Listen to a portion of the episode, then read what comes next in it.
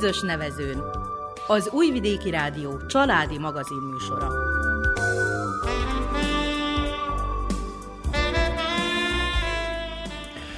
Köszöntjük a hallgatókat a mikrofonnál. Nánás Janikó és Miklós Csongor.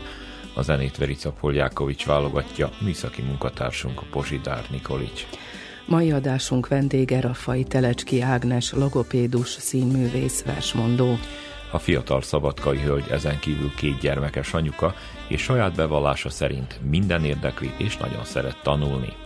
A sokak által csak gigiként ismert Raffai Telecski Ágnes a szép beszéd elkötelezettje.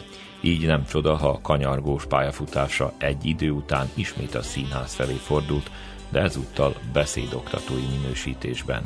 Elsősorban azért kerestük fel, mert Vajdaságban meglehetősen kevés a magyar nyelvű logopédus.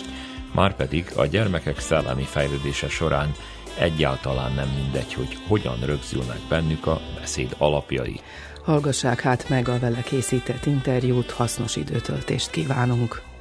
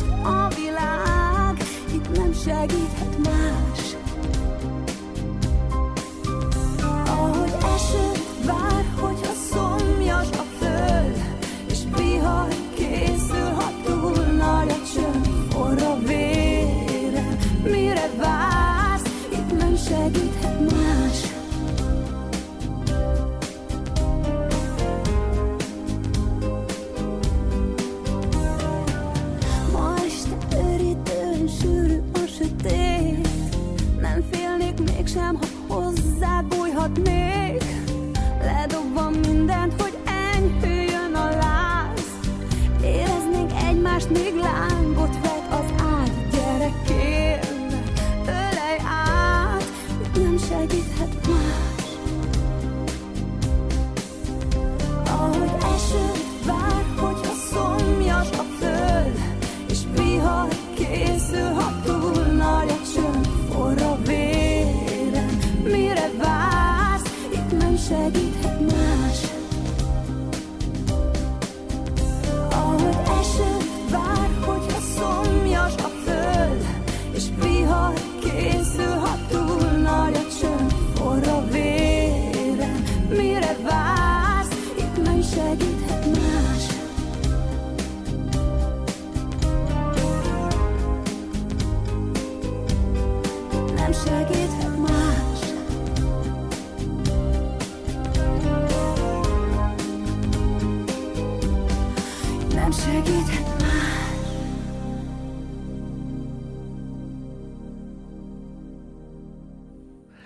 hallgatóink, amint azt a bevezetőben elmondtuk, mai adásunk vendége Raffai Terecski Ágnes, logopédus, színművész, versmondó. A sokak által csak gigiként ismert szakembertől először bemutatkozást kértünk. Én mindig nagyon szerettem tanulni, és most is nagyon szeretek tanulni, most éppen doktori hallgató vagyok. Szóval, hogy ezzel nem álltam meg azt gondolom, hogy ez egy, egy fix pont az életemben, hogy a tudás az valami olyan, amit tényleg nem lehet elvenni az embertől. És, és valahogy azt érzem, hogy annyi minden van, amiről még szeretnék tudni, kezdve a muskátli ültetés, már most leesett az ablakból, és a fele széttört, eltört, és akkor most hogy lehet a muskátlikat új életre kelteni, vagy hogy hogy sütöm a kovászos kenyeret. Tehát minden érdekel. Vagy, te, minden, minden érdekel, igen. És akkor ez egy szilárd pont az életemben, de azt gondolom, hogy ez nagyon nagy nehézség is számomra, vagy sokszor ezt érzem, hogy hogy harcba vagyok önmagammal, mert hogy annyi mindent szeretnék tudni, annyi mindent szeretnék csinálni, viszont a nap az 24 órából áll. És akkor hát szűrnöm kell, muszáj valahogy szűrni, vagy muszáj uh, kevesebb területre fókuszálni, mert mind a mellett, hogy mindig valami újat akarok, meg mindig vágyok valami újra, nagyon szeretem az embereket, nagyon szeretem a barátaimat, akikkel szintén szeretnék sok időt tölteni.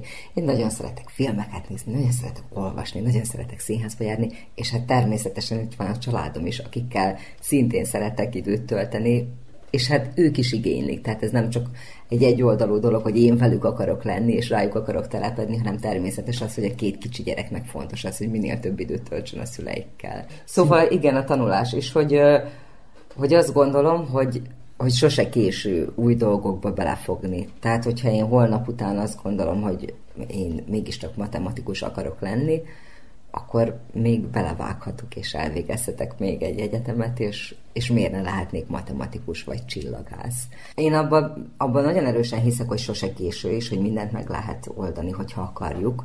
Viszont ez az elmúlt időszak arra tanított engem is, hogy, hogy nagyon sokszor hát a sors, vagy nem tudom ki minek nevezi, áthúzza a számításaimat, és én leszervezhetek magamnak egy háromnapos szuper barátnős utazást, hogyha előző este belázasodik az egyik gyerekem, érthető módon itthon fogok maradni.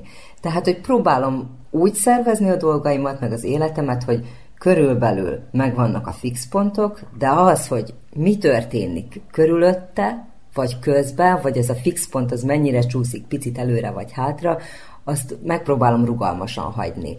És hogy azt tanulom, vagy arra tanítom mostanában magam, hogy az élet, vagy minden erre tanít, hogy, hogy amin nem muszáj, azon ne idegeskedjek.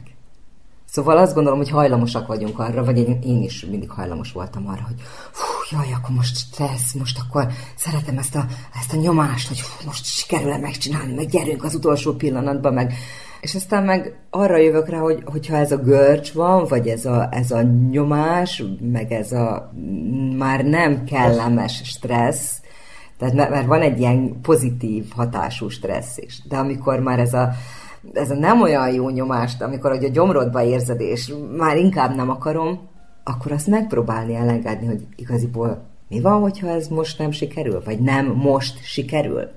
Tehát, hogy próbálom valahogy a, a, a stressznek a, a szintjét is máshogyan engedni be az életembe. A tanulást említetted itt többször is határozottan, és ez a tanulási vonal milyen irányba vezetett téged, hiszen színésznőként kezdted, akkor mikor legutóbb találkoztunk, iskolába dolgoztál, mint gyógypedagógus. Igen, én végzettségem szerint színész vagyok, és rájöttem arra, hogy hát ez a vajdasági színházi szakma azért tud nélkülem létezni és egy idő után rájöttem, hogy én is tudok nélkül létezni. Tudom, csalódás. Szóval, hát a mi generációnknak valahogy nem nagyon jött össze a, a munka lehetőség. És természetes, hogy az ember azt szeretné, hogy amint végez az egyetemen, akkor a főszerepek várják mindenütt, de valahogy, tehát vannak olyan időszakok, a színházaknál, amikor hirtelen van megüresedés, és két, három, négy embert el tudnak helyezni, meg vannak-e olyan időszakok, amikor ez nem, nem nagyon, tehát hogy telt ház van, és minden szerepre vannak házon belül színészek, és akkor persze, hogy nem a kis főiskolásokat fogják foglalkoztatni, hogy a türelmetlenségem hozta ezt az egészet, hogy én elkezdtem más irányba is gondolkodni, vagy valahogy azt éreztem már félúton, hogy lehet, hogy nem én vagyok a világ legfantasztikusabb színésze, vagy lehet, hogy arra jöttem rá időközben, hogy ezért ez egy nagyon összetett dolog, ez a színész szakma. Tehát én azt gondolom, hogy hogyha valaki igazi színész, akkor az reggeltől estig mindig színész akkor ő nem tud otthon kilépni abból a szerepből, ami éppen dolgozik.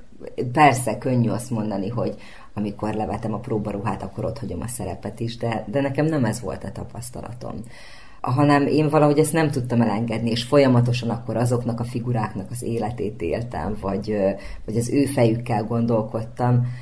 Én játszottam én egy ideig a, a főiskola után, sőt, Szabadkán is játszottam, amikor kiderült, hogy babát várok, és akkor éreztem úgy, hogy na ez most egy, egy vízválasztó hogy én most anya akarok lenni, és nem ki tudja milyen karakter, ugye általában a drámákban nem teljesen hétköznapi embereket írnak meg a szerzők, és nem egyszerű embereket kell megformálni, hanem mindenkiben valami van, valami feszültség van, azért lesz izgalmas ugye a néző számára az, ami történik a színpadon.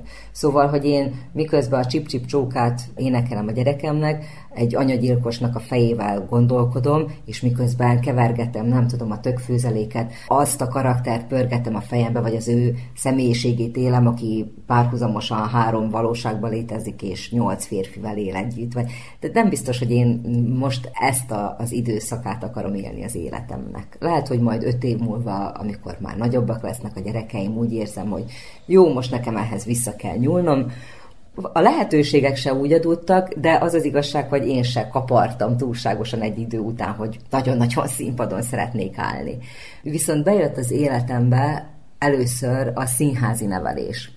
Tehát a, az Újvidéki Művészeti Egyetem után én elmentem Budapestre, a Színház és Filmművészeti Egyetemen fejeztem be a színházi nevelés szakot, amit hogyha le akarok egyszerűsíteni, akkor hasonló, mint a drámapedagógia, tulajdonképpen az a lényege, hogy a színházon keresztül, vagy a művészeten keresztül hogyan tudunk főleg iskolásoknak, középiskolásoknak, fiataloknak segíteni, gondolkodásra bírni őket ez egy szuper izgalmas dolog, és ebben már azt láttam, hogy nagyon sok minden találkozik, ami engem érdekel.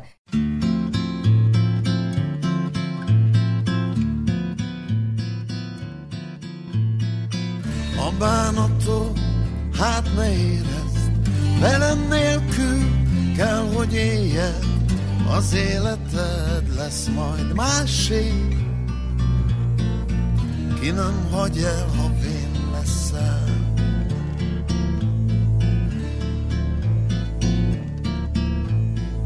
Senki sem kérheti számon, miért kell mindig odébb állnom? Elvisz a víz ezüst fátyol, kinek szólnál már nincs közel. Zöld a május, eső táncol, húzza az ég rendesen. Zöld a május, eső táncol, az út vége még nincs. Közel.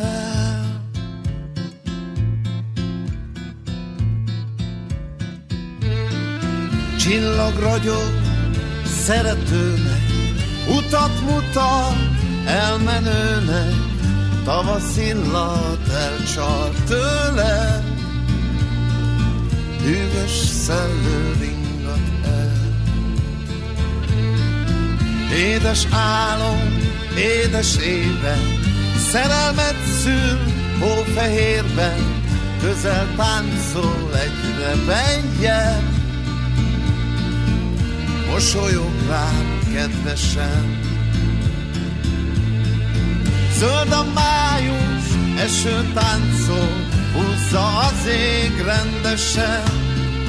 Zöld a május, eső táncol, az út vége még nincs közel.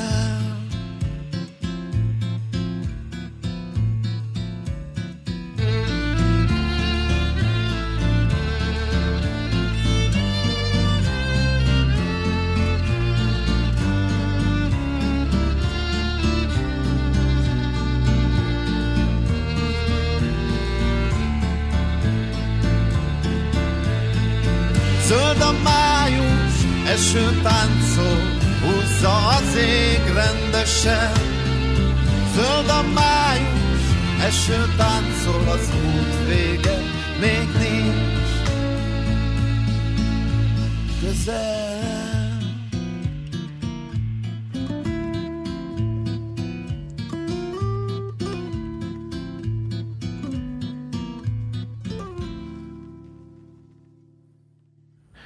Továbbra is Raffai Terecski Ágnessel beszélgetünk, akitől hallhattuk, hogy minden érdeklés nagyon szeret tanulni. A Színi Akadémia elvégzése után a Vajdasági Magyar Művelődési Központban is dolgozott, és a logopédia felé fordult. Most erről az időszakról szól. Közben elkezdtem a Művelődési Intézetben és a Művelődési Szövetségben dolgozni, ahol színjátszó táborokat, színjátszó fesztiválokat, gyerekszínjátszó műhely találkozót szerveztünk, és én nagyon jól éreztem magam ebben a világban. Talán ott bizonyosodtam meg igazán, eh, vagy erősödtem meg igazán abban, hogy mennyivel többet tudok adni én segítőként, mint alkotóként. De én is tényleg így éreztem, meg nagyon sok ilyen fiatallal találkoztam, aki tényleg úgy érezte, hogy oh, adni akarok. Meg persze kapni is ezáltal, hogy én adok, mert akkor jönnek a visszajelzések, tehát hogy ezek egy ilyen oda-vissza játékként működik. És akkor ezt éreztem meg ezekkel a, az amatőr színjátszó csoportokkal való munkában, találkozásban, hogy mennyivel többet tudok én adni nekik azáltal, hogy elmegyek egy világvégi kis faluba, ahol látom, hogy tényleg olyan körülmények között próbálnak, hogy omladozik a, az egész épület, és potyog a fejükre a vakolat, és mindenki úgy érkezik a próbára, hogy hoz egy hasább fát, hogy legyen fűtés, és addig tart a próba, amíg a mindenkinek a kis fadarabkája el nem ég. Ilyen tényleg van. Nagyon sok helyen. Úgyhogy nagyon elszánt emberekkel találkoztam, akik a hétköznapjaik, a mindennapi munka mellett családi életnek a rendbetartása minden-minden mellett számukra a színház csak hobbi, de egy olyan hobbi, ami őket életben tartja. Közösen alkotnak, és nem fizetésért csinálják, még köszönömért se. És adni akarnak. És olyan önzetlen módon, ami a hivatásos színészeknél már sokszor elveszik, amit megint csak értek, tehát ennek megint egy más pszichológiája van, hogy ez miért őrli fel az embert, vagy miért fárad bele egy idő után ez is abban erősített meg, hogy én többet tudok azáltal adni, hogy elmegyek hozzájuk próbát nézni, és mondok néhány szakmai tanácsot, hogy miért ne arról gyere be, miért a másik irányból kellene nézni. Tehát, hogy ilyen dolgokkal sokkal többet tudok nekik adni, mint azzal, hogy én évi egy-két előadásban vonulok a színpadon. És akkor közben én már főiskolás koromban, hát én nagyon szerettem a beszédórákat az egyetemen, meg, meg mindig is versmondással foglalkoztam. És párosul még az is, hogy a beszédtanárunk Kovács Frigyes már főiskolás koromban mondta, hogy hát ő lát bennem egy potenciált arra, hogy egyszer csak, hogyha ő nyugdíjba megy, akkor szerintem én jó beszédtanár lennék. Na hát innentől kezdve nem volt megállás, én beiratkoztam Szegedre, Szegedi Tudományegyetemre, és hát ugye én logopédus akartam lenni, de hát nincs ilyen, hogy csak logopédia, hanem a gyógypedagógián belül három szak van Szegeden, a tanulásban akadályozottak pedagógiája, az értelmileg akadályozottak pedagógiája és a logopédia. Kettő szakot kell választani, és ugye amikor felvettek bennünket, akkor még általános dolgok voltak, és utána egy szemeszter után kellett szakosodni, és egy alkalmassági vizsgán túlesni a logopédiához, mi nagyon meg kellett, hogy mindent tanuljunk, tehát nem lehetett megúszni a dolgokat.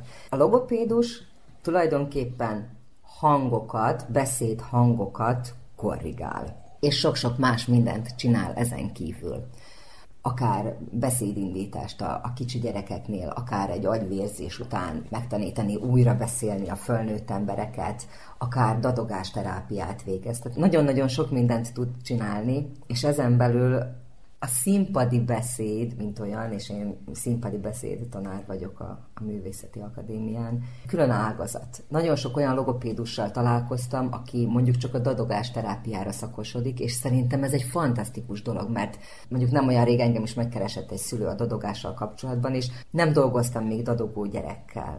És, és nem mertem elvállalni, mert, mert nem érthetek mindenhez. Mert az, hogy én egy dadogó gyereken tudjak segíteni, ahhoz először én el szeretném végezni a Démosztenész Egyesületnek a dadogás terápiáját. Tehát, hogy akkor pontosan tudjam azt, hogy ott mi miért történik abban a szájban, és hogyan lehet az izmokat kontrollálni, hogyan lehet a gyereket tudatosan megtanítani arra, hogy hogy figyeljen a levegővételre, hogy hogyha van egy görcsösség az izomzatban, akkor azzal mit lehet kezdeni, stb. Tehát, hogy az egy olyan terület, amiben nagyon bele lehet megint csak ásni magunkat. És hogyha nem ásuk nagyon bele magunkat, akkor félig nem érdemes, mert nem tudunk egyszerűen segíteni. Például, aki ezen a területen nagyon otthon van, mondjuk a dadogásban, vagy mondjuk egy afázia terápiában, az nem biztos, hogy tudja azt, hogy a tökéletes színpadi beszédhez mi mindenre van szükség. Ő nem biztos, hogy foglalkozik a merrezonancia kialakításával. Viszont az, hogy a színészek hangosan tudjanak beszélni, nem csak a színpadon egy zárt színházi térben, hanem a Tanya színházban is úgy beszéljenek, hogy a hang az elvigyen a három utcára lévő nénikéhez is, ahhoz ki kell, hogy alakítsunk egy jó, erős, határozott mellrezonanciát. Na, én ebbe belásom magam, és ami beszéddel kapcsolatos könyv, azt, azt mind megszerzem és elolvasom, és uh, most is próbálom képezni magam ami olyan téren, ami csak a színpadi beszéddel kapcsolatos. Szóval, hogy ez az az ág, ez az az irány, ami azt gondolom, hogy a szakmámhoz, az eredeti szakmámhoz, vagy a személyiségemhez is a leginkább közel áll, mert az, hogy a színpadon, de akár a magánéletben is szépen, érthetően, mondjuk úgy, hogy szinte tökéletesen beszéljen valaki, ahhoz nagyon-nagyon sok minden kell. De lehet -e egyáltalán pont azért definiálni, hogy mi az a szép és érthető beszéd? Most nem a színészetre gondolok, hanem mondjuk egy átlagember. Az átlagember és a, a színésznek a színpadi beszéde az, az szerintem két nagyon-nagyon különböző téma. Mert a színész sem beszél a magánéletben tökéletesen és hibátlanul.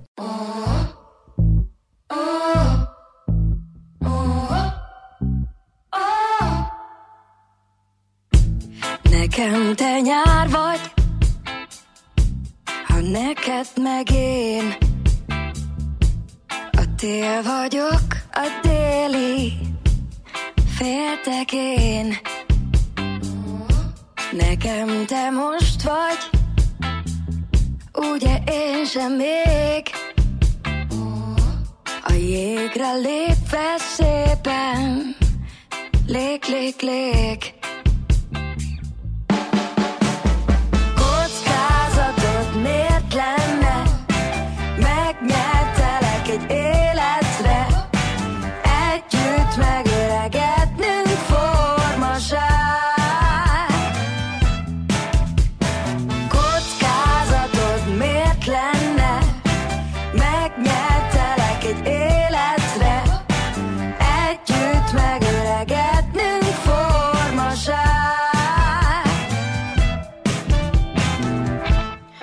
Nyárból ősz lett, a csendből szél.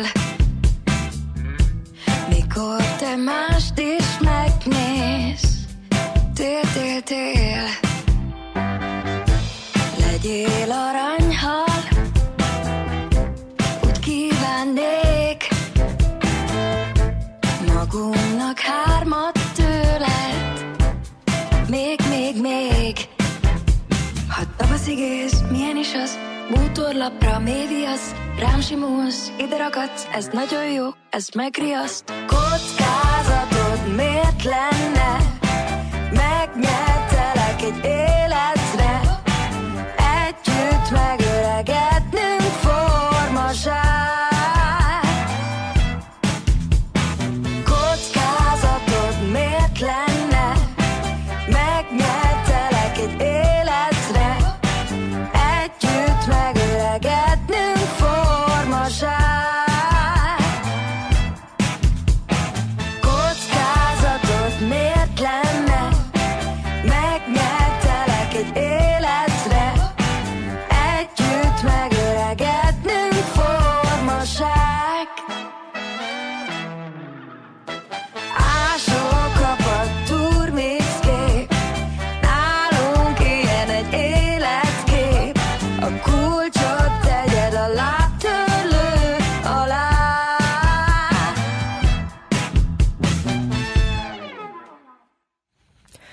Kedves hallgatóink, a közös nevezőnben folytatjuk a beszélgetést Raffai Telecski Ágnes logopédussal, színművésszel, versmondóval.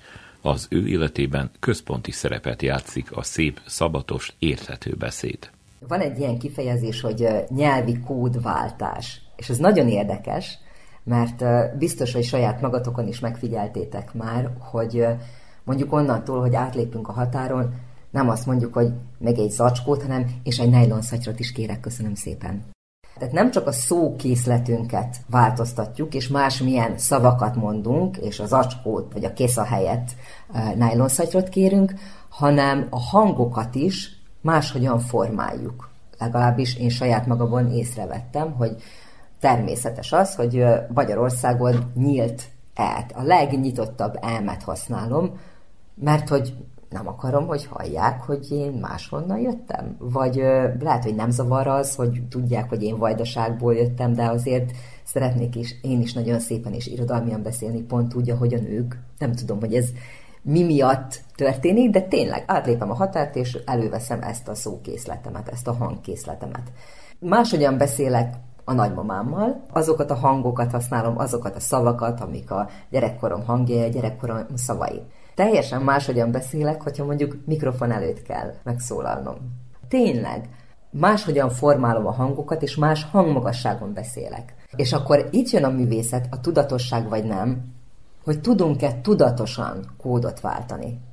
Mert ugye a színésznek az a feladata, hogy bármelyik pillanatban elő tudja szedni a franciás akcentust, elő tudja szedni a legtökéletesebb irodalmi nyelvet, a lehető legtökéletesebben szólaljon meg a színpadon, de vissza tudjon váltani a hétköznapokban is. Most ez, hogy mi mennyire tudatosan tudunk váltani, bárki, tehát a, a legegyszerűbb hétköznapi ember is biztos vagyok benne, hogy hogyha olyan helyre kell, hogy bemenjen, városházán papírt intéz, vagy a bankba kell valamit megbeszélnie, akkor ő tudatosan összeszedi magát, és rákoncentrál arra, hogy most szépen fogok beszélni.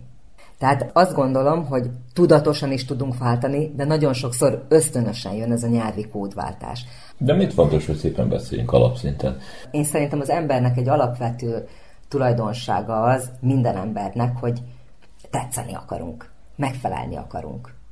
Tehát azért csinálunk mindent, hogy a környezetünk, a számunkra fontos emberek, de a nem kedveltek, tehát azt gondoljuk, hogy a nem fontosak, mégis azok, hogy ők is azt mondják, hogy hm, ez igen. Ez a folyamatos megfelelési vágy, ez hajt minket előre minden napban. Akár abban, hogy a tökfőzeléket sikerül-e jól megcsinálnom, akár az, hogy nem tudom, szépen festettem -e ki a körmömet, akár azt, hogy a munkámat százszázalékosan, maximálisan csinálja meg. Mert hogy a beszéd a kommunikációnak az eszköze.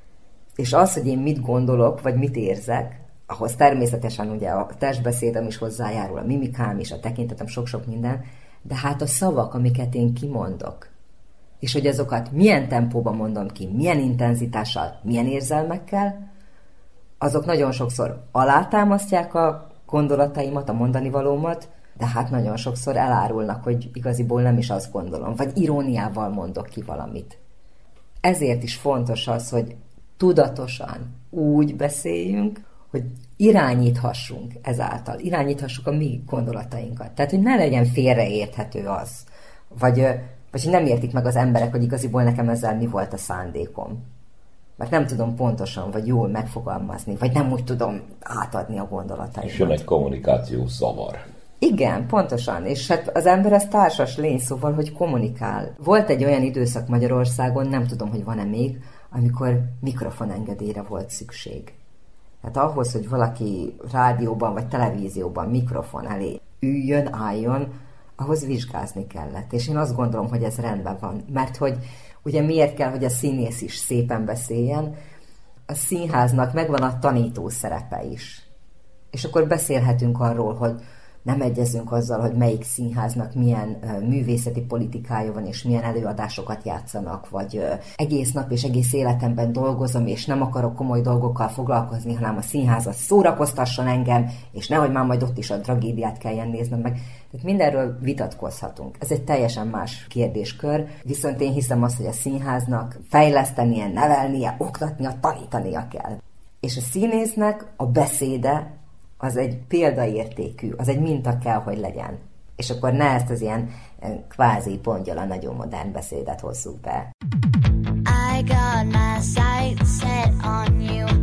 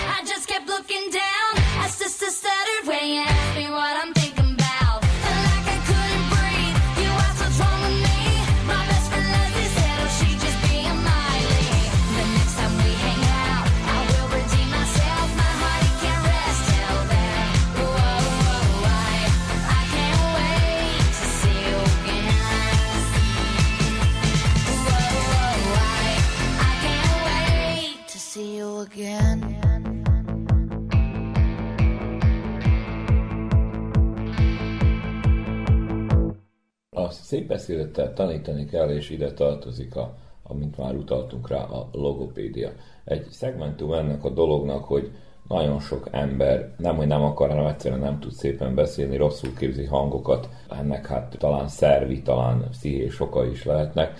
Mire figyeljen egy szülő? És mikor kezdődik az erre való odafigyelés, vagy talán úgy lenne a legjobb kérdezni, hogy mikor kezdődjön a szép, érthető és szabatos beszédre való nevelés. Vitatkoznak erről szakemberek is, mert hogy mostanában mindenki tolódik. Később kezdenek el a gyerekek beszélni. De ha csak azt megnézzük, hogy régebben, amikor az anyuka tologatta a babakocsiban a gyereket, akkor azt mondta, hogy jaj, nézd, hogy süt a nap, süss fel nap, elénekeltem egy dalocskát, jaj, ott repül egy madárka, hogy csinál a madárka? Csíp, csíp, szárnyaival, mit csinál? Ó, egy katicabogár, akkor elmondom a katicabogárról a kis versikét, ami éppen eszembe jut. Ez egy folyamatosan egy kommunikáció történt a szülő meg a gyerek között. És ha meg most megnézed, a, nem tudom, Dunaparton, amikor sétáltatják az anyukák a gyerekeket a szuper modern babakocsiban, akkor mit csinálnak közben? Nyomkodják a telefonjukat.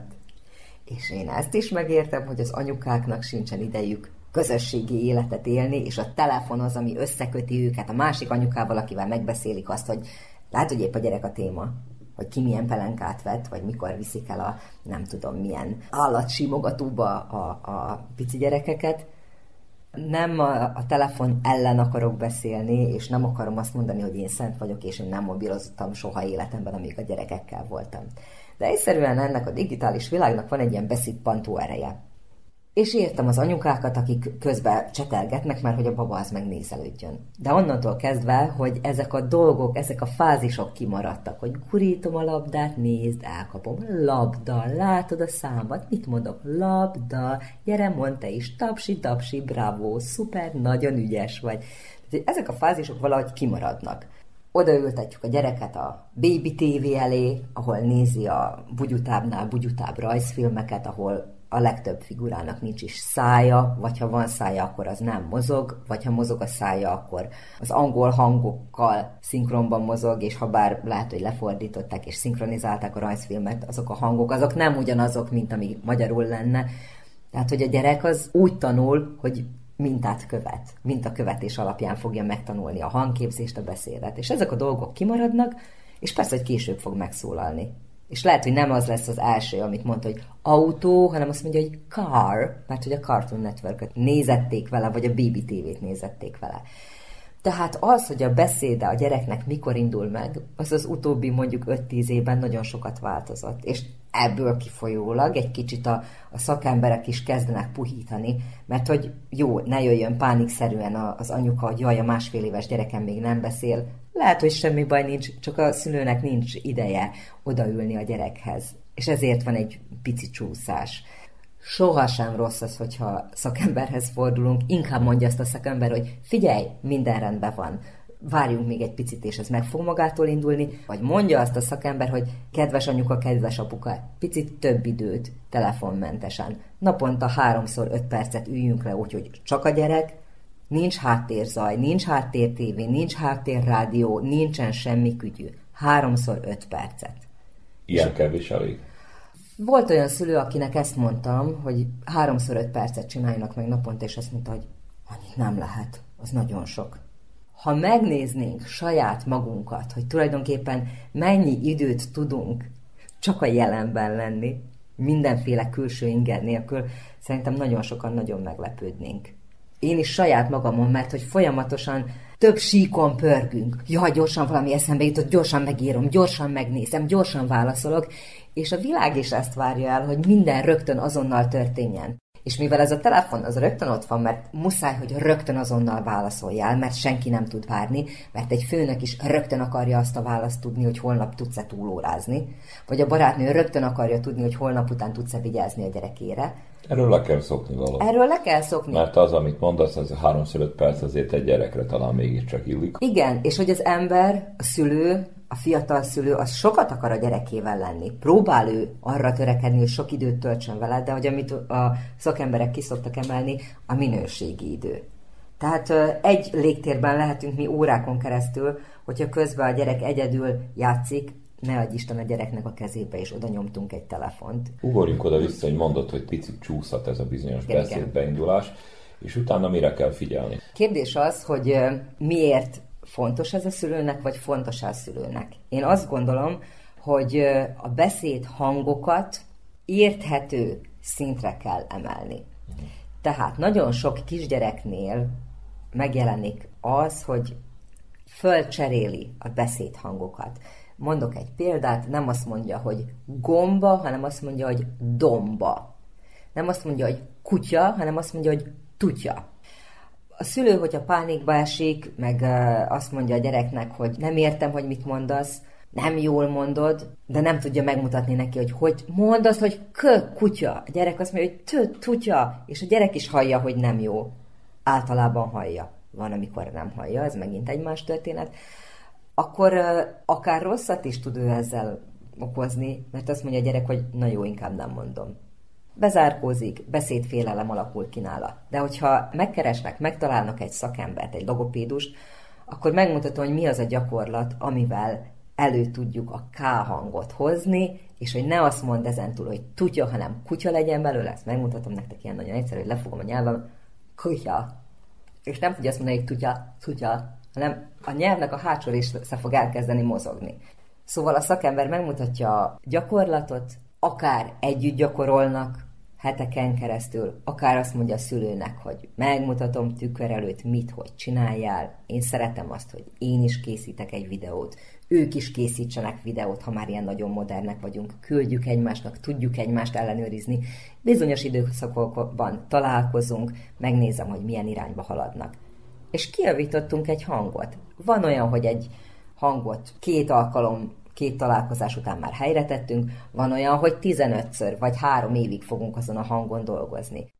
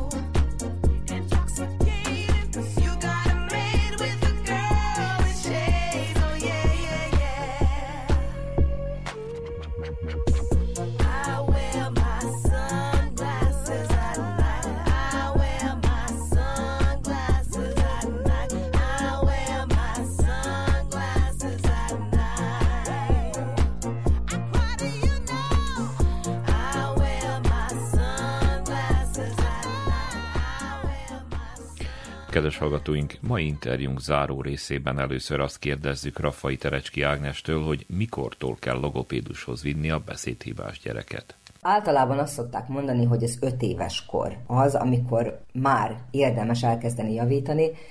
Dolgoztam öt évre beáll minden hang. Mondjuk azt, hogy be kellene, hogy álljon, illetve ha nem állt be, akkor addigra már a beszéd szervei a gyereknek vannak olyan állapotban, már erős annyira a nyelve, tudja annyira irányítani az ajkát, a nyelvében lévő különböző izmokat, tudja, hogy mi az, hogy fönt, lent, elől, hátul, jobbra, balra, hogy el lehet kezdeni dolgozni azon, hogy kiavítsuk azt, hogyha valami nem jó.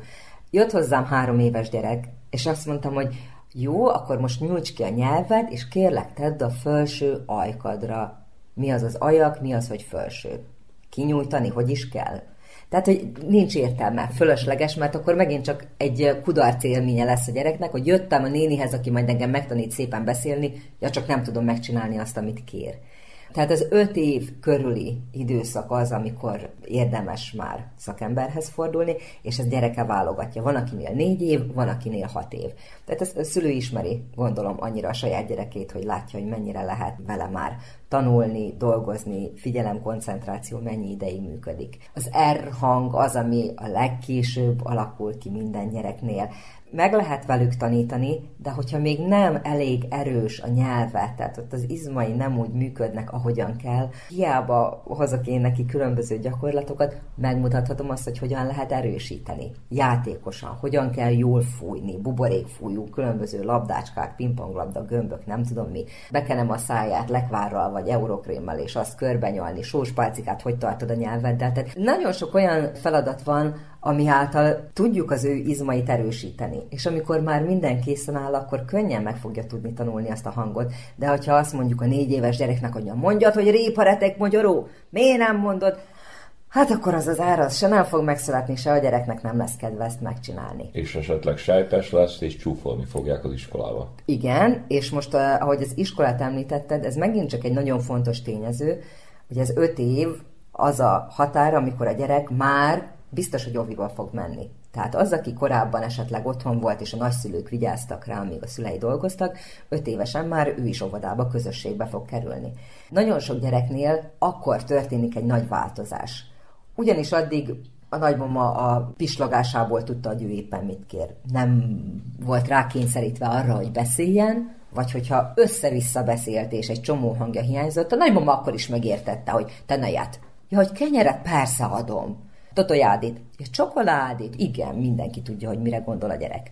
De amikor már közösségbe kerül, és se az óvónéni nem érti, hogy mit mond, se a társai nem értik, hogy ő azt az autót vagy a babát kéri, vagy azt mondom az óvónéninek, hogy elvette tőlem, vagy milyen bajom, vagy pisilnem kell, és nem értik meg, hogy mit mond, na akkor kezdenek el általában a gyerekek is félig tudatosan odafigyelni arra, hogy hogy is beszélek? Miért nem értik a többiek? És van, aki ilyenkor bezárkózik, és inkább nem is mondom az oviban sem, és van, aki ilyenkor kezd el megnyílni, hogy mondja, mondja, mondja, és egyszer csak magától ráérez arra, hogy, hogy hogy lesz a tutyából kutya. És ez típustól függ, de aki bezárkózik, az, tehát ez beindíthat egy teljes rossz kis folyamatot. Igen, igen, nagyon-nagyon sok mindent beindíthat, és van, akire egy-egy helyzet úgy hat, hogy ő aztán összeszedi magát, és erőre kap, és szárra kap, de van, akit meg egyszerűen bezár. Szóval, hogyha látjuk azt, hogy a gyereknek gondjai vannak amiatt, hogy nem értik meg a társai, és lehet, hogy ő ezt nem tudja otthon megfogalmazni öt évesen, hogy azért nincs kedv, azért nem akarok óvodába menni, mert senki nem érti, amit mondok, ezért inkább meg se szólalok, de én éhes vagyok, csak nem tudom elmondani, hogy kérek még egy kenyeret, vagy pisilnem kell, de inkább nem mondom. Tehát, hogyha egy picit is megfordul a fejünkben, hogy esetleg ez történhet a mi gyerekünkkel, esetleg emiatt nem akar menni, és nem egy gyerekes hiszti meg filozófia, hogy nem akar óviba menni, és már pedig muszáj óvodába menni, és kész, akkor lehet, hogy nem rossz az, hogyha egy szakembert felkeresünk. És ő azt mondja, hogy erre, erre, erre meg érdemes odafigyelni, ezt meg ezt meg ezt érdemes lenne gyakorolni, és a gyerek kinyílik és szárnyakat kap. Csak ezért, mert a pici gyerek, hát hogyan máshogyan tudja megértetni az emberekkel azt, hogy mit akar? Csak a beszéd által. Főleg egy óvónéni, akinek ott van 25 gyerek egy csoportban, hát nem tudja mindenkinek a gondolatait olvasni otthon a saját gyerekünkre tudunk annyira figyelni, hogy tényleg a szemrebbenésből tudjuk, hogy mit akar. De a közösségben csak a beszéd az, amivel lehet kommunikálni. És tényleg a pici gyerekeknél azt gondolom, hogy fontos az, hogy ő úgy érezze, hogy megértik. Hogyha a saját környezetünkben szétnézünk, vagy gondolkodjunk el azon, hogy a saját gyerekkorunkban milyen típusú embereket láttunk, hogy volt-e nagyon csendes, vagy volt-e olyan, aki mondjuk mindig verekedett, és lehet, hogy össze tudjuk ezt azzal kötni, hogy a mindig verekedő igaziból dadogott, csak azt mondta, hogy jó, akkor inkább mindenkit PP verek, ahelyett, hogy nekem szóval kelljen megvédeni önmagam. Vagy ki volt az, aki a nagy dumás volt, és be nem állt a szája, és ő mit akart ezzel kompenzálni? Szóval azt gondolom, hogy a beszéd az egy olyan terület, vagy ez egy olyan eszköz, amivel nagyon sok mindent tudunk előre is lendíteni, de hogyha nem tudjuk úgy használni, ahogy mi szeretnénk, akkor nagyon nagy gátokat is tud okozni. És a személyiségünkre hat emiatt. Tehát ha én frusztrált vagyok, mert nem tudom elmondani azt, amit akarok, vagy engem egyszerűen nem értenek meg a környezetben, akkor lehet, hogy négy évesen előbb vagy utóbb csapni fogok. Mert én elmondtam neki százszor, hogy ez a piros autó az enyém, és kérem, de nem értette. Hát akkor kiveszem a kezéből, és ellököm. És az van, hogy már pedig a Pistike milyen verekedős. A Pistike nem verekedős, nem lenne ő verekedős, csak nem értették meg, és mivel nem értik a szavait, ezért muszáj volt neki tettekkel reagálnia. Lényegében oda jutunk, hogy a szép beszéd a gyerek életében is mennyire fontos. Igen, és én mindenkit arra biztatok, hogy ne legyintsünk. Nem mondjuk azt, hogy jó, van hát ez apróság, meg én megértem, meg nincs itt semmi baj, meg majd ez magától helyre jön. Inkább mondja azt a logopédus, hogy jöjjenek vissza egy év múlva anyuka túl aggódta. Mint hogy tényleg a gyerekben ez egy óriási görcsöt okozzon. El se tudjuk képzelni azt, hogy mennyire nehéz lehet, hiszen mi fölnőtt emberként már szuper jól tudunk kommunikálni, és régesség elfelejtettük azt, hogy milyen volt nekünk három évesen, amikor hiába mondtam, akár csak egy más nyelven kellett volna megszólalnom. Tehát a gyerek azt nem tudja megfogalmazni, hogy ja, én kihagyok hangokat, vagy bizonyos hangokat mással helyettesítek, vagy nem jól képzem azt az S hangot, és azért nem értenek meg. Ő nem tudja, hogy mi a baj. Csak az, hogy valami miatt furán néznek rám, valami miatt nem értenek. Hát ez egy, ez egy nagyon-nagyon rossz érzés lehet. Persze mindig vannak jó akaratú nagyszülők, szülők, akik hát valamit olvastak, sejtettek, hallottak ennek kapcsán, és megpróbálják javítani, korrigálni a gyereknek a beszédét. Tehát érdemes-e próbálkozni, vagy esetleg berögzíthetünk, ronthatunk a dolgot? Ronthatunk. Most, hogyha csak arra gondolunk, hogy milyen lesz a hajam, hogyha én festem be otthon, vagy kicsit olyan hidrogén, meg ehoton, meg nem tudom miket rárakok, és a tükör előtt megpróbálom befestegetni, vagy milyen lesz akkor, amikor egy profi fodrász csinálja meg a festést. Be lesz festve az első változatnál is, de a második az pontos és precíz lesz. Szóval a Schuster maradjon a kaptafánál, és igen, a legjobb szándékkal fogja azt mondani a nagytata, hogy réparátek magyaróna, mondjad utánam, de nem fog tudni ezzel segíteni. Lehet, hogy a gyerek annyira próbálkozik, hogy véletlenül bepördül az az R, de lehet az is, hogy a gyerek nagyon akarja, nem fog neki sikerülni, és aztán elkezdi a hátul képzett a franciás krat használni. Na azt aztán kiavítani még nehezebb, mint hogyha semmi nem lett volna. Tehát én arra biztatom a, a nagyon jó indulatú szülőket, nagyszülőket, mindenkit, hogy valahol a környezetben biztos, hogy el lehet érni egy magyar nyelvű logopédust és nem kell arra gondolni, hogy majd évekig terápiára fogunk járni, jaj, mennyit kell majd megint hozni a gyereket, meg ez nekünk nem fér bele az időnkbe, hanem menjenek el egy konzultációra. Ha azt érzik, hogy nekik nem fér bele az idejükbe az, hogy hetente egyszer elmennek fél órára vagy 45 percre egy logopédushoz, pedig milyen fontos lenne, mennyivel fontosabb lenne, mint nem tudom, még egy rajzfilmet megnézni, de ha ez nem fér bele az időbe, akkor mondják azt a logopédusnak, hogy kérünk szépen otthoni gyakorlásra anyagot. Akkor is már előrébb vannak, mint hogyha az interneten keresgélnek valamit. Mondtad, hogy öt éves korban érdemes, körülbelül öt éves korban kezdeni foglalkozni a hibásan ejtett hangok kiavításával, és van-e felső határ? Van-e olyan kor, amikor már nem érdemes, hatástalan marad, nem lehet segíteni? Szerintem mindig lehet segíteni, de minél később, annál nehezebb. Egy pici gyereknél, hogy ez az S az én fülemnek megfelelő legyen, lehet, hogy mondjuk egy-két hét, maximum egy-két hónap. Egy fölnőtt embernél lehet, hogy egy évig kell gyakorolni. Mert hogy megszokott egy rossz helyet, egy rossz formát, egy rossz irányt. Azt átszoktatni a jóra, először a tudatos gyakorlásnál, aztán majd a spontán beszédben is, hogy mindig ezen túl jól mondja, ez idő. Tehát, hogyha az embernek fölnőtt korban fontos, akkor még mindig lehet rajta dolgozni, még mindig lehet javítani. Szóval én azt gondolom, hogy soha nem késő nekivágni, csak kérdés az, hogy van-e motiváció mögötte.